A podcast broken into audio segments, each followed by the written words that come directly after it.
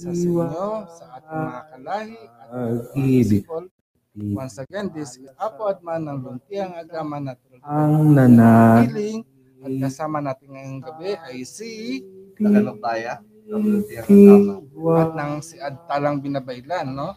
So, nakakalimutan lagi. So, sa gabing ito ay ating pinagdiriwang ang undas o araw ng mga patay. O kung sa ating mga kapatid sa Western tradition or sa kabilang panig ng mundo, sila ay nagdiriwang ng Halloween o ng Samhain. So, ano nga ba ang kahalagahan ng araw? ngayon yan, mga Halloween party. Yes, Halloween party. So, pag Halloween party, ano nga po ba ang ginagawa natin doon sa Halloween? No, usually, ang mga tao ay nagsusuot ng mga nakakatakot. Bakit nga ba lakay? Bakit ano bang meron sa Halloween at kailangan yung mga bata is uh, magsuot ng mga um, spooky costume? Kasi di ba kapag once na Halloween, parang ito yung araw na kung saan lahat ng mga ah, engkanto, lahat ng mga spirit ay parang tumatawid or nagpapakita sa mga tao. Yun. So ito nga rin yung isa sa paniniwala natin na kapag once na November 1 or malapit na sa November 1, uh, numinipis yung boundary ng spirit world dito sa physical world. Kaya kung mapapansin natin, mas ah, nagiging sensitive ang mga tao na makakita ng iba't ibang spirit or makasense. And then at the same time, ah, mabilis doon sa mga spirit na magpakita o magparamdam sa kanilang mga minamahal sa buhay.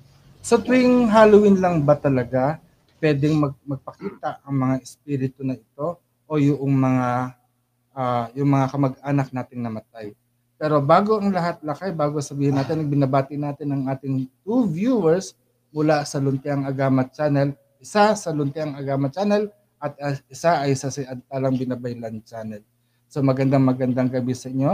Ah, ano po ang pinagkakaabalahan natin ngayong gabi? Ay, biglang nawala, nagsialisan. But anyway, maraming maraming salamat sa inyong panonood. So, sa mga nakatutok sa ating YouTube channel ay ay keep on uh, tap niyo lang po ang thumbs up at paki-share po para meron po tayong magawa o mapag-usapan sa gabing ito. So, yun nga no, ang pinag-uusapan natin ay Halloween. So, ang tanong ko, usually sasagot muna ako sa iyo Lakay, no? Usually, 'di ba, ang mga bata ay nagsusuot ng mga scary costumes. Ano ang reason to? No, dahil kasi tuwing Halloween, November 1st or October 31st, katulad ng araw ngayon, no, usually ang mga espiritu sa kabilang daigdig ay tumatawid dito sa lupa. And yung mga espiritu na ito ay maaring masasama at mabubuti. The reason why uh, the children were wearing costume, scary or spooky costume, is also to protect them and at the same time to ward off those evil spirits. So, pangontra yon. Ngayon, ang pangalawang katanungan naman natin lakay is, tuwing araw lang ba ng Halloween o Samhain, dumaraan or dumarating ang mga espiritu sa ating mundo? So for me, ah, based sa experiences ko, kung communicating with the spirit or to the ancestor, so hindi sila limited na tuwing Halloween lang or tuwing November lang. So kung mapapansin mo, eh kahit anong araw, eh pwede silang sumulpot or bumisita doon sa mahal nila sa buhay. Or yung tatawag na natin, ah, meron silang kakayang magparamdam. Yun nga lang, ah, kung mapapansin natin, mas yadong parang mas malakas or mas intense ang frequency kapag once na Halloween. Kasi ang isa sa mga belief na ito is parang, syempre, lahat ng mga thought form or lahat ng mga kaisipan sa buong mundo ay nasa iisang ah, focal point.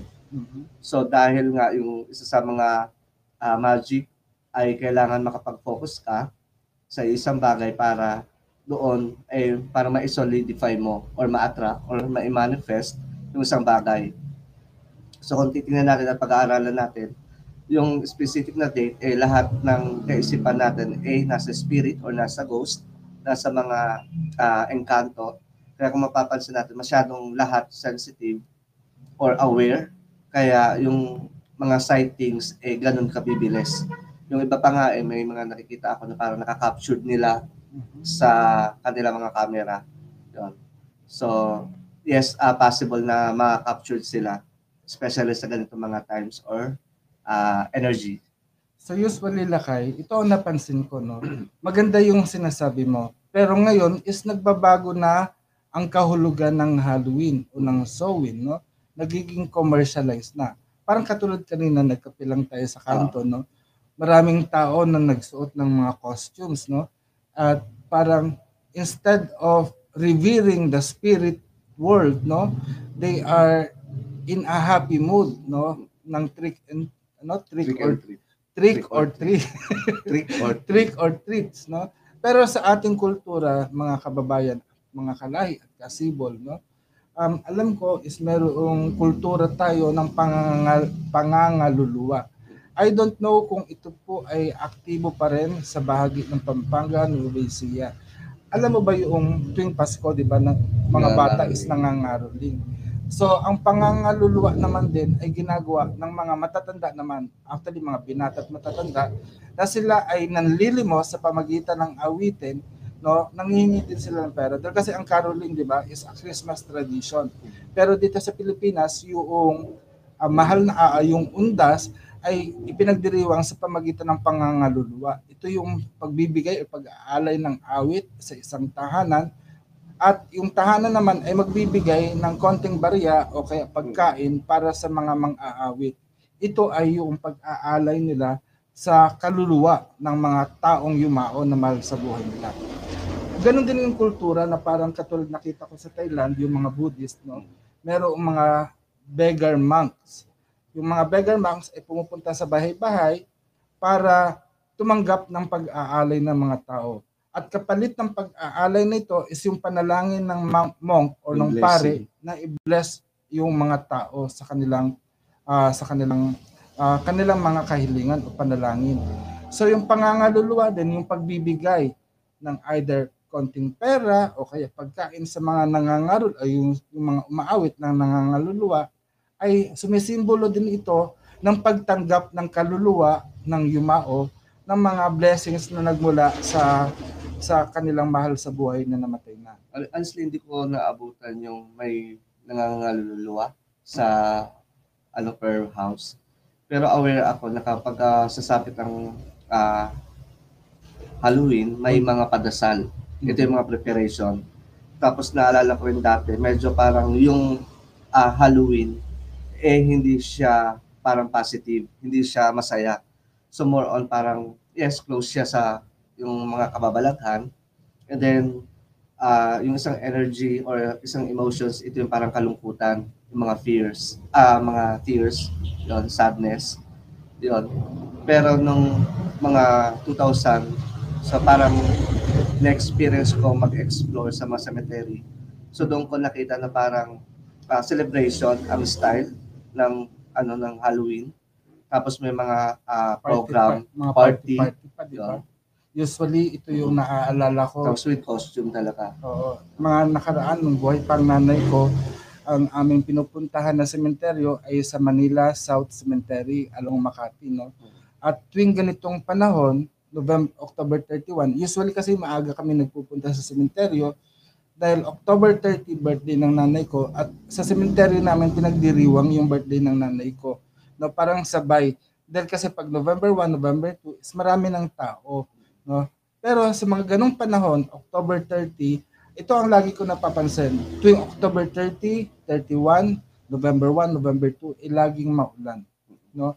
Actually, sa pinag-aralan natin dito sa Luntiang Agama is malaki ang significant ng pag-ulan o pagdating ng bagyo.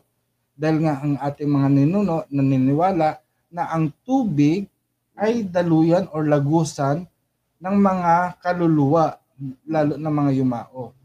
So kung mapapansin niyo, pag tuwing November 1 or October 30, 31, November 1, November 2, eh merong bagyo o kaya umuulan, ibig sabihin dagsa ang mga kaluluwa na bumabalik dito sa ating mundo, sa ating plane of existence.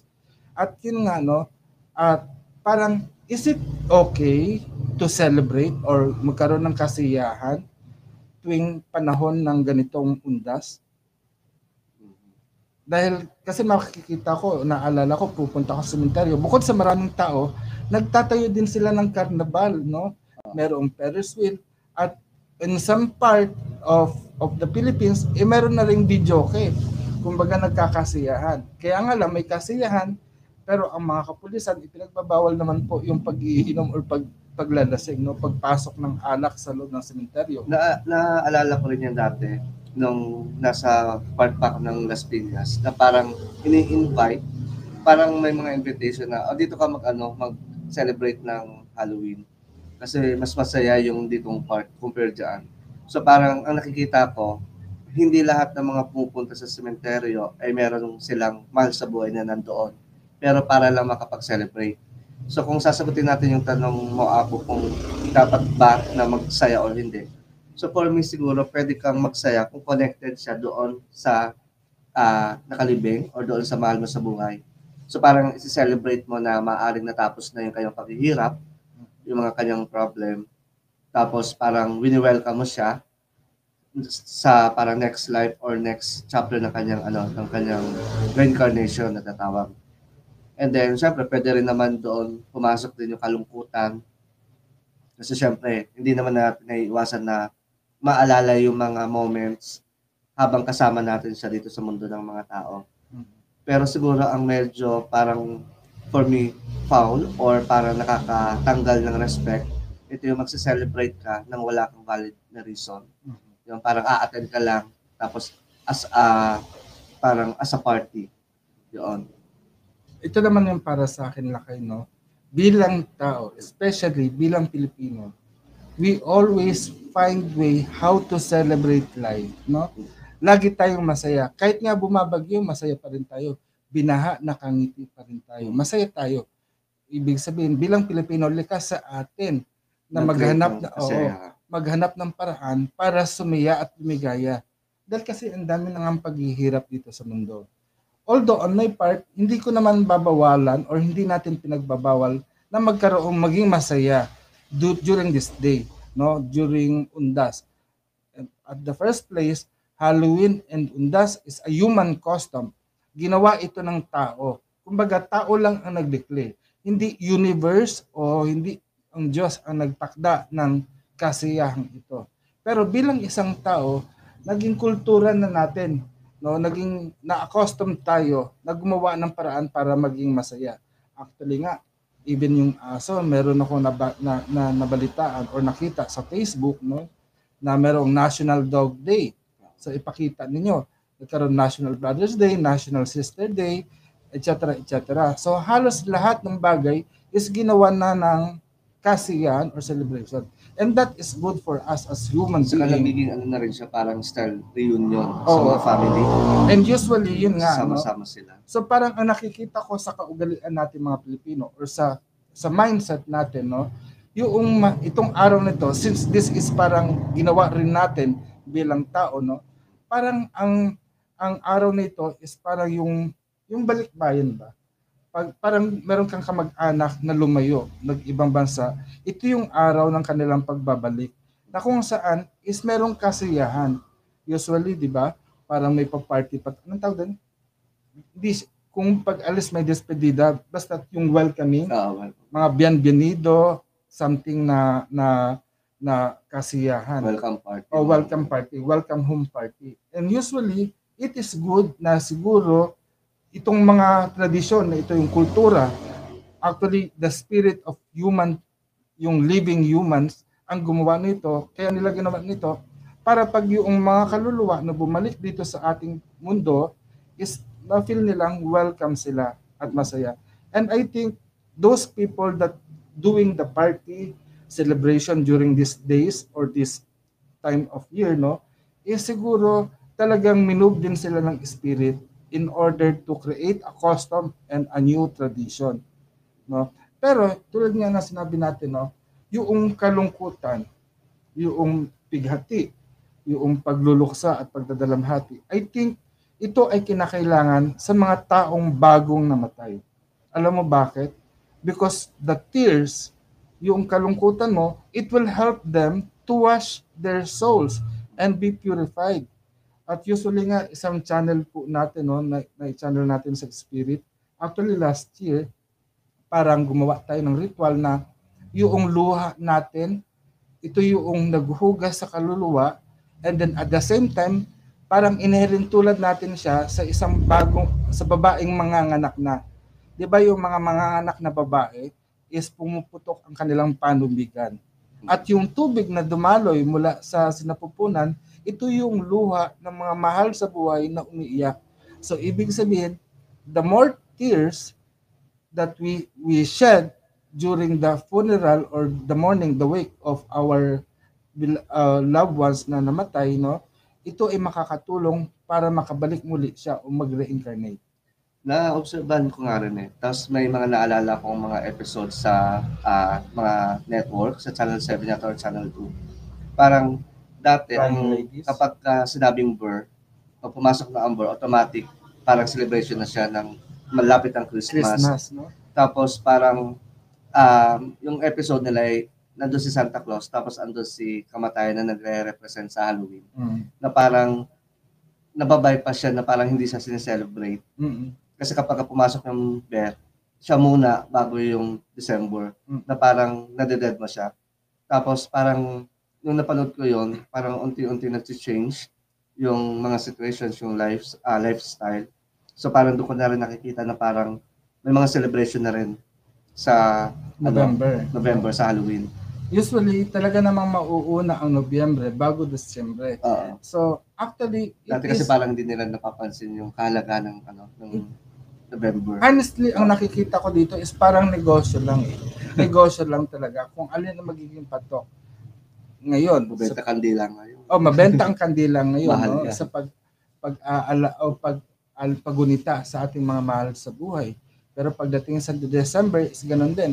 Usually ito ang nakakalungkot dahil kasi ang bawat pinagdiriwang natin is very commercialized na. No, ibig sabihin kailangan ganito ka para maging in ka and everything, no? Pero ito, mga past few years, ito naman ang napansin ko pagdating sa December, no? Hindi na masyadong uso ang caroling at hindi na rin masyadong uso yung nagbibigay. Bakit kaya? No? Ako maunawaan ko dahil kasi ang hirap ng pera, no? Ang hirap din. At saka yung mga nangangaroling sa atin noon is medyo demanding. Dati magbigay ka ng 50 sentimo, piso, is masaya na sila. Pero ngayon, pag magbigay ka ng 50 or 2.25, actually wala na nga yung 50 buo eh. 'Di ba? O piso, ibabalik sa iyo, no? So, nagiging commercialized na. Yung tunay na diwa Saka mga babalikan ka ba naman kinabukasan? Eh. Oh, babalikan babalikan ka pa rin kinabukasan. So hanggang sa dumating Diba? yung 25. Parang it's nagiging burden. Honestly, ako eh, wala rin naman akong trabaho, no? So, uh, full-time kami nila kay dito sa paglilingkod sa Luntiang Agama bilang kanilang inyong mga binabaylan, no? So, ang paglilingkod natin, parang nakikita ko, wala naman, meron, marami pa rin nanlilimos, pero hirap tayong magbigay. Dahil kasi ine-expect nilang tulong na ibibigay natin is in a form of money kung tutuusin, kailangan din natin ng pera, no? Kailangan din natin ng kumita para sa sarili natin. Kaya ang ginagawa natin is nagsusumikap tayo. Sila kay gumagawa ng mga produkto, tayo naman is nagtuturo. Doon lang po yung ways natin para kumita, no? Para masuplayan natin pangailangan natin, electricity bill, internet bill, water bill, and take note prime water. Ayusin niyo po. Hindi ako natutuwa dahil kasi yung perang binabayad. Sorry naman. Yan na. Yung Pinag- Halloween Oh, natin. Halloween is, ito talaga is to- totoong horror, no? But anyway, So ito yung question up Yes. next. So syempre ang mga mundane or yung mga tatawag natin normal, yung hindi nasa ganitong uh, path ng spirituality and practices, ganyan yung mga normal ni- nilang ginagawa. Pumunta sa pungtod, mag-offer ng candles, ng flowers, na parang sama-sama mga ano ang mga family kumakain, kwentuhan. So bilang magical person naman or bilang wika, so Mhm. ano ang parang benefit ng ating ano ng November? actually, ito muna, no? Bago ang lahat, isang katanungan sa inyong mga kalay at kasibol. Nagtirik na ba kayo ng kandila sa pintuan ninyo? Di ba? So bakit ba tayo nagtitirik ng kandila? Actually, nagtitirik tayo ng kandila sa tapat ng bahay natin para mag-contribute tayo ng liwanag sa mga kaluluwang dumarating. Si Brad. Oo, kasi brown out. Hindi, usually, that candle is a prayer for them that their soul will find the light and be purified. ito rin ay isang pag-iingat para sa ating tahanan na hindi tayo gagambalain ng mga masamang kaluluwa. Dahil kasi sa panahon nito, tulad i-relate ko, idudugtong ko sa katanungan mo, as a spiritual being, as a Wiccan at binabaylan, no? Usually we we deal with the spirits. And usually during those time, this time of, of period or moment of time, ang usually kasi ang November, no, ito ay cross quarter. Ibig anong ibig sabihin ng cross quarter or cross season? Dahil kasi by December, ito yung tinatawag nating midwinter. So itong November 1, ito yung simula ng winter or pagpapalit ng season.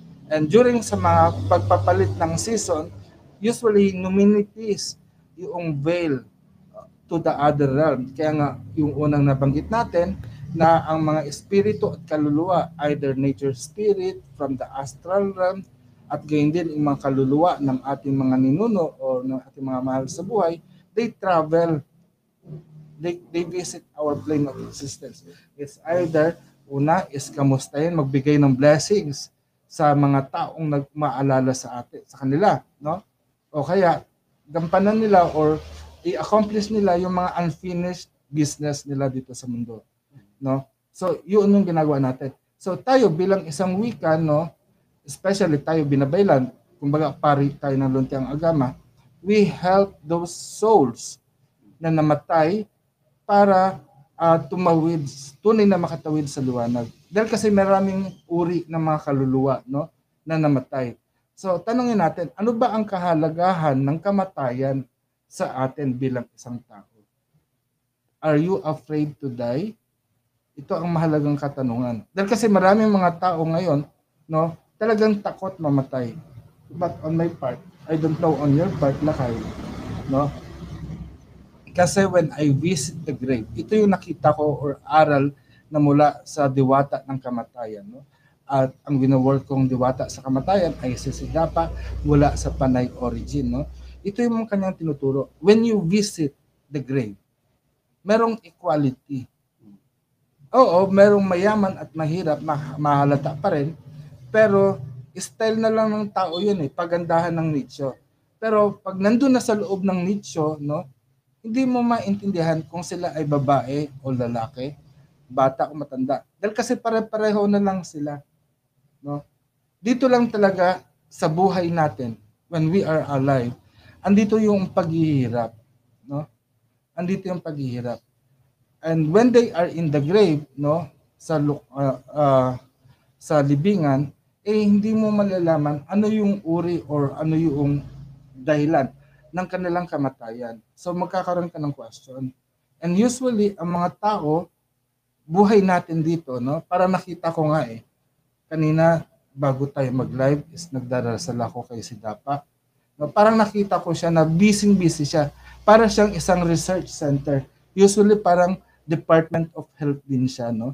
Dahil kasi lahat ng mga namamatay ay sinusuri niya ano ang dahilan ng inyong kamatayan, no? Sumabang pila to. Yes, parang napakahabang pila. At nagkakaroon siya ng, nakita ko yung mga parang mga papers and workings niya na parang tinitignan niya yung mga taong namatay sa natural death at traumatic death. Usually, sa natural death, nakikita ko, iba, halimbawa yung nat- uri ng natural death, heart disease, stroke, Sa sakit.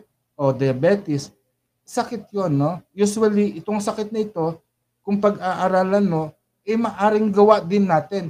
It's because of our lifestyle. Paano ba tayo nabuhay dito sa mundo?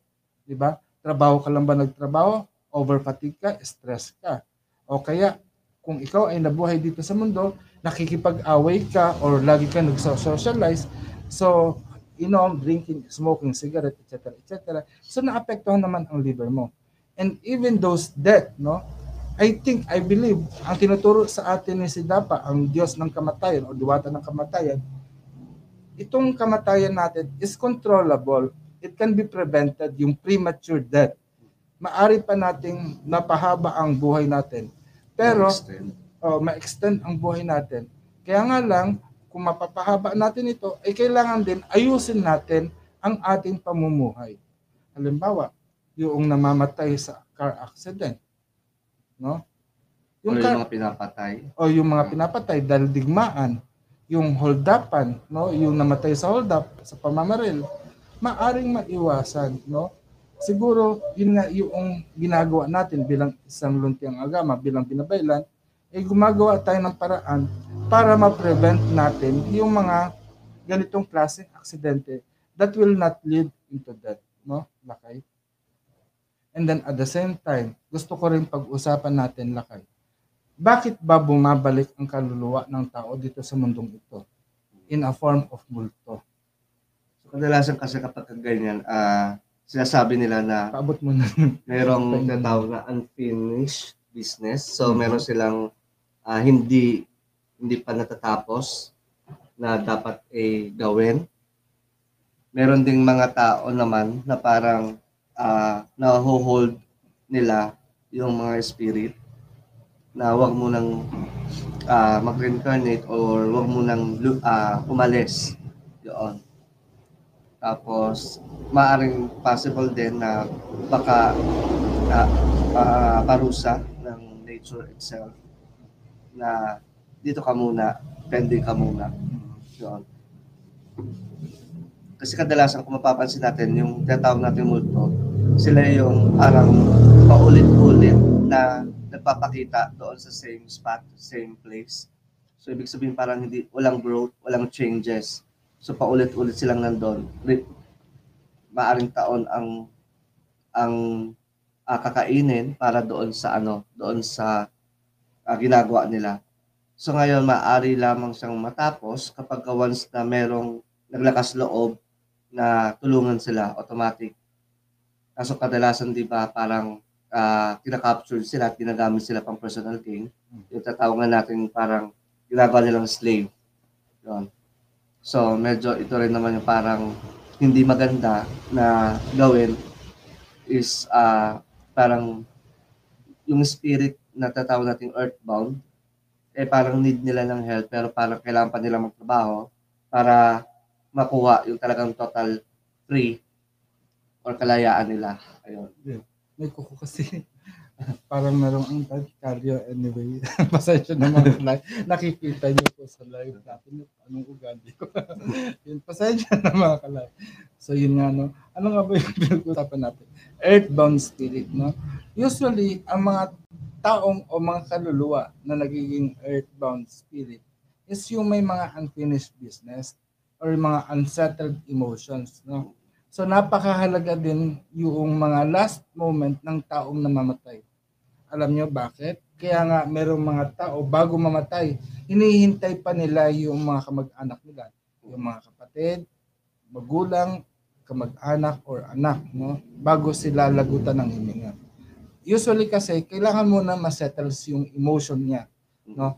And usually pag hindi niya talaga pag hindi pa na or halimbawa hindi niya nakita yung yung hinihintay niya, maaring yung kaluluwa niya is mag-stay dito sa mundo, no? At gagawa pa rin siya ng paraan para makausap niya yung taong yon. Kaya nagpaparamdam, kaya nagkakaroon ng pagmumulto, no? Kinakausap yung either sa panaginip, nag ano ba yung mga pangitain, no? Nagkakaroon ng Spirit of the glass. hindi, hindi. So, Yung mga, mga symptoms na nagpaparamdam, di ba? Yung nagkakaroon ng amoy, yung biglang may nalalaglag or, or nababasag na gamit. Or minsan, ito ang pinakamatinding magagawa nila is yung bigyan ng karamdaman ang isang tao. or o di kaya-. Oo. Possess. o, or possession or o kaya bigyan ng kamalasan ang buong pamilya dahil hindi na nagag or hindi nagtupad yung kagustuhan niya bago mamatay no ito yun yun Or sa possession oh, ang- promise Oo, pero yung possession lakay no ito yung sinasabi ko sa sa mabuting tao. Kahit sabi mo mabuting tao ka no may tendency ka magmulto. Yun nga yung mga kondisyon. Pero yung sinasabi mo lakay na mapumo nagpo-possess ng mga tao iba naman ang situation. Halimbawa yung mga tao nagpo-possess na yan no yung nagpo-possessive spirit or malevolent spirit or unclean spirit na talaga no either namatay kasi sila alamin natin no namatay sila dahil kasi galit sila or or not Pinatay. or pinatay sila or na aksidente sila. Kasi meron ding mga taong namamatay na hindi nila alam patay na sila. at tungkulin natin na ipaalam sa kanila na sila ay patay na pero even on that process no of letting them know na sila ay patay na eh parang kailangan pa rin ng negotiation no kailangan pa rin nila magkaroon ng assurance na yung iniwan nila dahil kasi nung namatay sila is meron silang responsibility kaya nagtutuloy-tuloy pa rin sila kaya hindi sila matigil or hindi sila matahimik sa pagmumulto So, kumbaga, masyado silang attached dun sa specific na tao. O kaya, kung hindi lang sa specific na tao, even sa specific na mga gamit. Kaya nga mga kalahi, yung mahilig mag-ukay-ukay dyan, no? yung mga mag-ukay-ukay dyan at bumili ng mga kung ano-ano sa antique shop, eh siguraduhin nyo po muna, no? Ipapaplas nyo siya. Dahil maaring yung mga espiritu kasi, no? Tulad natin, na-attach tayo sa ating gamit, merong ganon na mga kaluluwa na attached din sa kanilang gamit na kailangan natin siyang linisin, no? I-cleanse out, no? So paano naman natin, ano naman ang magagawa natin para bilang tao sa mga kaluluwa na katulad na sinabi natin, earthbound spirit. So, tama ba yung ginagawa ng mga albularyo na kinukulong, pinapatay, o ginagawang inaalipin ang mga kaluluwang ito, earthbound spirit? Ah, may nakausap din ako natin ng manggagamot na ang style niya ng ah, conversation with the spirit.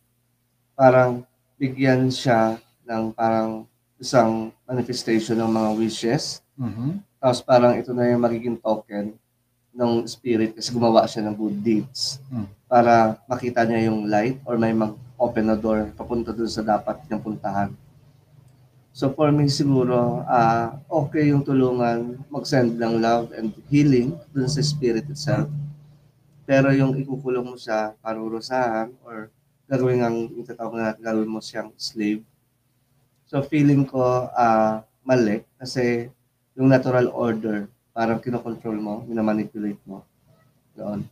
Pero for me, ito rin yung ah, based sa obser- observation ko at saka yung sa kinakandak natin study, rare yung ganong situations. Kasi parang, siyempre bounded pa rin tayo ng mismong ah, creator at yung mga guardian. So, hindi nila hinahayaan na magtagumpay yung mga tao na nasa ah, magic na gumawa ng mali. So, siyempre yung mga spirit guide natin, parang alam nila kung ano yung inner thoughts and inner emotions natin.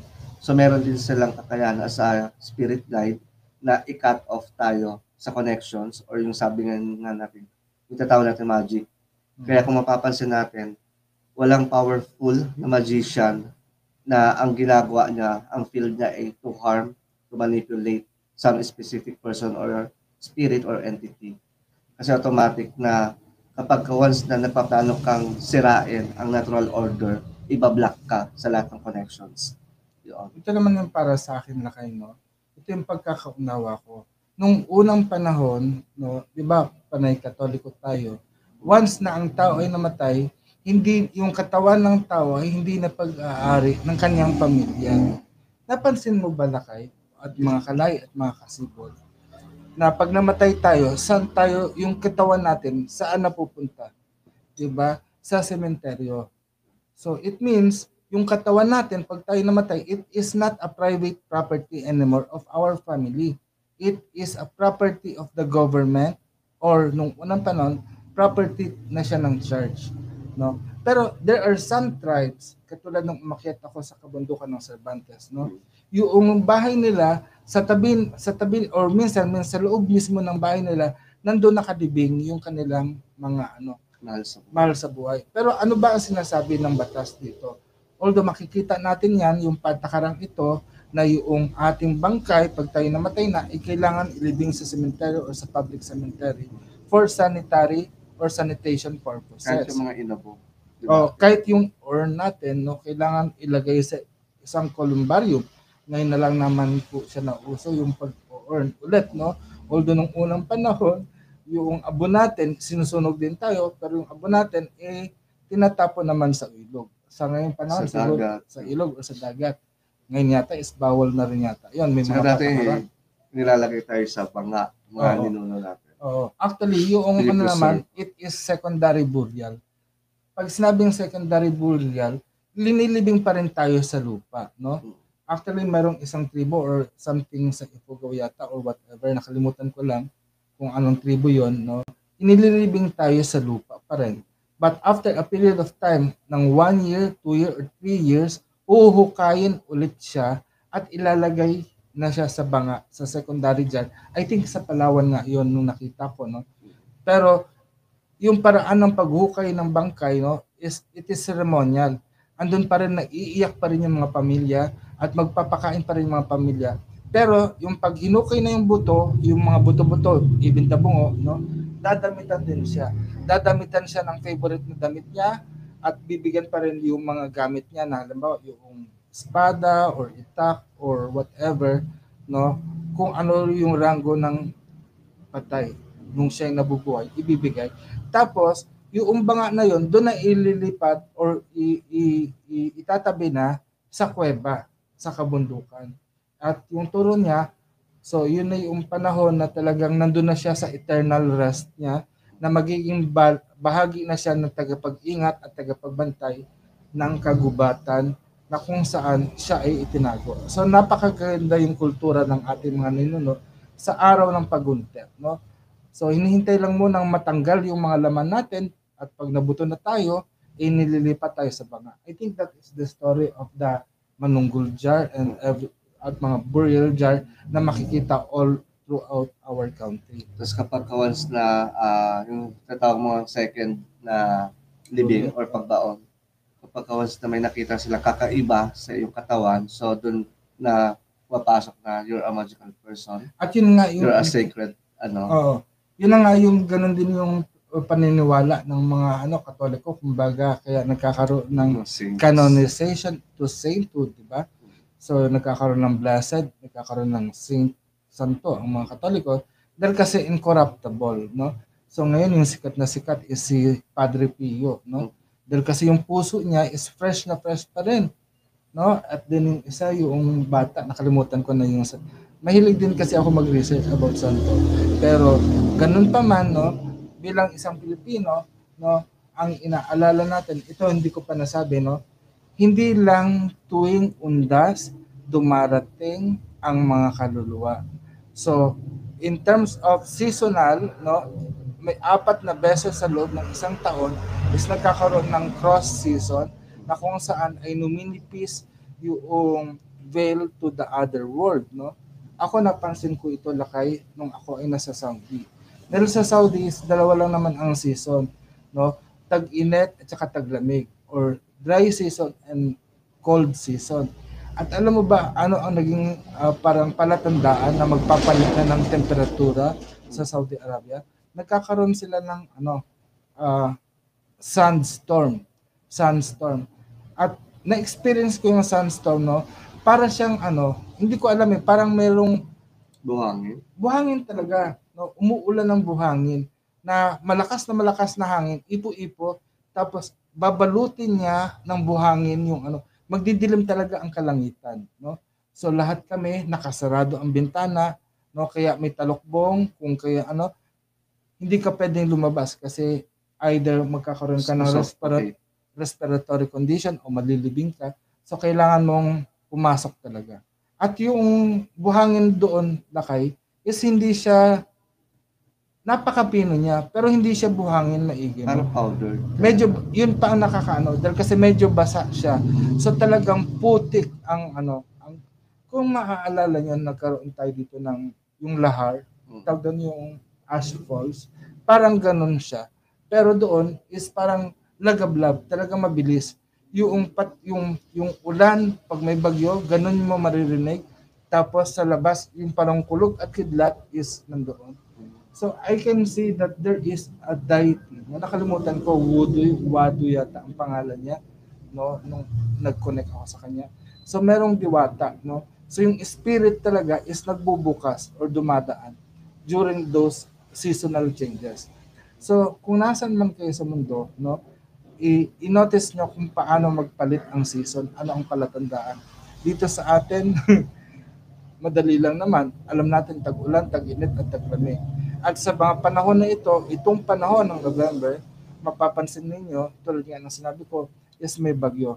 At susunod nito, pahina na naman ang mga bagyo. No? So, ibig sabihin, darating na ang amihanan, ah, ang diwatang amihan, na magbibigay ng kapayapaan sa ating lahat. So, meron ka pang gustong sabihin, Lakay? So, ah, ang kagandahan dito sa mahal na, ay, mahal na araw, yung araw ng patay, yung ang araw ng ating mga ancestor.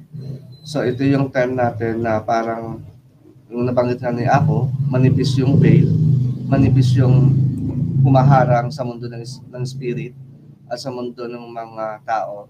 So, ito rin yung time na pwede natin gamitin. I-take na natin yung opportunity ito para mag-ask ng blessing, ng ah iparamdam mo in words or in actions ang iyong love sa iyong ancestor. Tapos ito na rin yung time ng parang pag-ask ng blessing nila. So parang ito na And yung even communications. guidance. Good time for communications. Oo, yung guidance din. So dito kasi talagang ah, mabilis tayo marinig ng ating mga ninuno, ng ating mga mahal sa buhay na nasa ibang ano, Sa ibang ibang mundo, Actually, ibang sa ngayon, sa ngayong gabi, no, bago kayo matulog, mag-iwan kayo ng mensahe sa inyong mahal sa buhay na yumao. They will talk to you in dreams, no? Usually kasi ang mga ninuno natin, sila ay nagpapakita sa atin, yung mga namatay nating mga kamag-anak, ang tanging kakayahan lang nila is kausapin tayo sa ating panaginip. Makikita natin sila sa ating panaginip. O kaya yung biglaang parang ah, magpa-pop up, Oo, yung hindi mo iniisip yung mga memories niya and then biglang nag-ano, Oh, yung biglang maalala. mag-a-appear, ibig sabihin Oo. nandiyan ang inyong ancestors. Kaya sa gabing ito, mag-iwan po tayo ng kandila sa ating pintuan. Then, mag-iwan din tayo ng isang basong tubig. Lagyan niyo po siya ng konting asukal. No? Dahil ang tubig na yan, ito ay magpapatid ng uhaw at pagdurusa nila sa kapilang buhay. So maraming maraming salamat sa inyong pagtagkilik at pagsubaybay. So ako muli ang Apo Adman. At ako ang lakay pagbaya ng Duntiang Agama. Huwag niyo pong Ah. kalimutan ang na bumisita sa aming website sa landasnonglahi.com at sa website nila kay Magbaya Agama dito sa siadtala.com. So meron ka bang sasabihin lakay? Meron kang programa na darating ngayong November? Ayun. So, itong November, buong November, yung ah, weekend natin, mag-offer tayo ng ah, gina, ah, title na Rebirth and Remembering. So, sa pamamagitan ng si Atala Mystic Oracle. So, aalalahanin natin kung ano yung mga ah, past memories or ano yung mga messages, mga wishes, prayer ng ating mga ah, ancestor. So, So sa pamamagitan din ng si Abdala, Mystic Oracle, so maaari din natin malaman or matuklasan kung ano yung role natin dito sa ating existence ngayong lifetime. Ayun. Actually lakay, ang si Adtala, uh, actually si Adtala Baybayin Mystic Oracle, gumagamit siya ng baybayin symbol at kung kayo ay mag-aaral ng Sibulan Adlaw Tala Mystic Oracle Attunement, no, ay matututunan nyo paano gamitin ang baybayin unang-una sa una sa pagdivination at ikalawa ibig sabihin o pagbasa ng kapalaran at tadhana no? Ikalawa is paano mo gagamitin ito upang magsagawa ng magic? Ito yung sa pamagitan ng sigil magic. So ano ba yung mga halimbawa ng sigil magic? Alam niyo po ba yung reiki? Yun. Sino nakakaalam sa inyo? Yan yung ating viewer mula sa Sibulan Adlaw Tala no? So ah, yung Reiki is isang energy healing na gumagamit din siya ng symbols. At yung mga symbols ng Reiki, no, ito ay maaring nagsisilbing tulay sa kabilang mundo upang padaluyin ang biyaya sa inyo. Ang Sibulan Adlaw Tala ay may mga symbol. Ilang ng simbolo ng 63. meron siyang 63 symbols, no? At ang 63 symbols na ito ay maaari nating gamitin upang mag, maging pintuan at maging lagusan ng biyaya at pagpapala sa ating buhay. So each symbol ay meron siyang parang ah, specific na ah, magic or purpose yes. yan, na pwede mong magamit para mas ah, parang mapaganda ang iyong life, ang iyong situations. Yes, no? Kaya pag-aralan natin ang sigulang adlaw tala, ito ay sariling atin. At kung sa pamagitan naman sa western tradition naman, halimbawa sa um, sa Celtic tradition, no? Meron silang tinatawag na runes, no? Ito yung mga Futhark alphabet, no? Gumag ginagamit din nila ito sa divination at gayon din in terms of magic. So maari siyang maging talisman. Katulad nitong akin, no? Ito ay gawa nila kay ah, ito ay kilobansa, no? So mula dito is nagiging parang connection natin siya sa diwata, no? Kung hawak-hawak natin siya ah, at kung meron tayong kahilingan, eh pwedeng hawakan lang siya or irab o kaya halikan mo, 'di ba? Yun yung mga proseso na ginagawa natin bilang Pilipino, is alam na alam niya yan. Pero ang magkahalagahan dito is yung kanyang symbol, no? Na mapangahawakan natin. Kasi tayo bilang mga Pilipino, no? Nais natin talaga makita, no? Marinig o kaya mahawakan ang mga bagay-bagay bago natin paniwalaan. At pag nahawakan natin to, doon natin mararamdaman na mayroong pagbabago magaganap sa ating buhay magkakaroon ng katuparan ng ating kahilingan. So guys, every weekend or Saturday, Sunday ng buong November, makikita nyo, bisitahin nyo po ang si adtala.com. Doon po nakalahad ang workshop or webinar nila kay no, So, buong sa November, the buong title, buwan ng November. yung theme natin is Rebirth and Remembering. Remember it. So guys, maraming maraming salamat sa inyong panonood.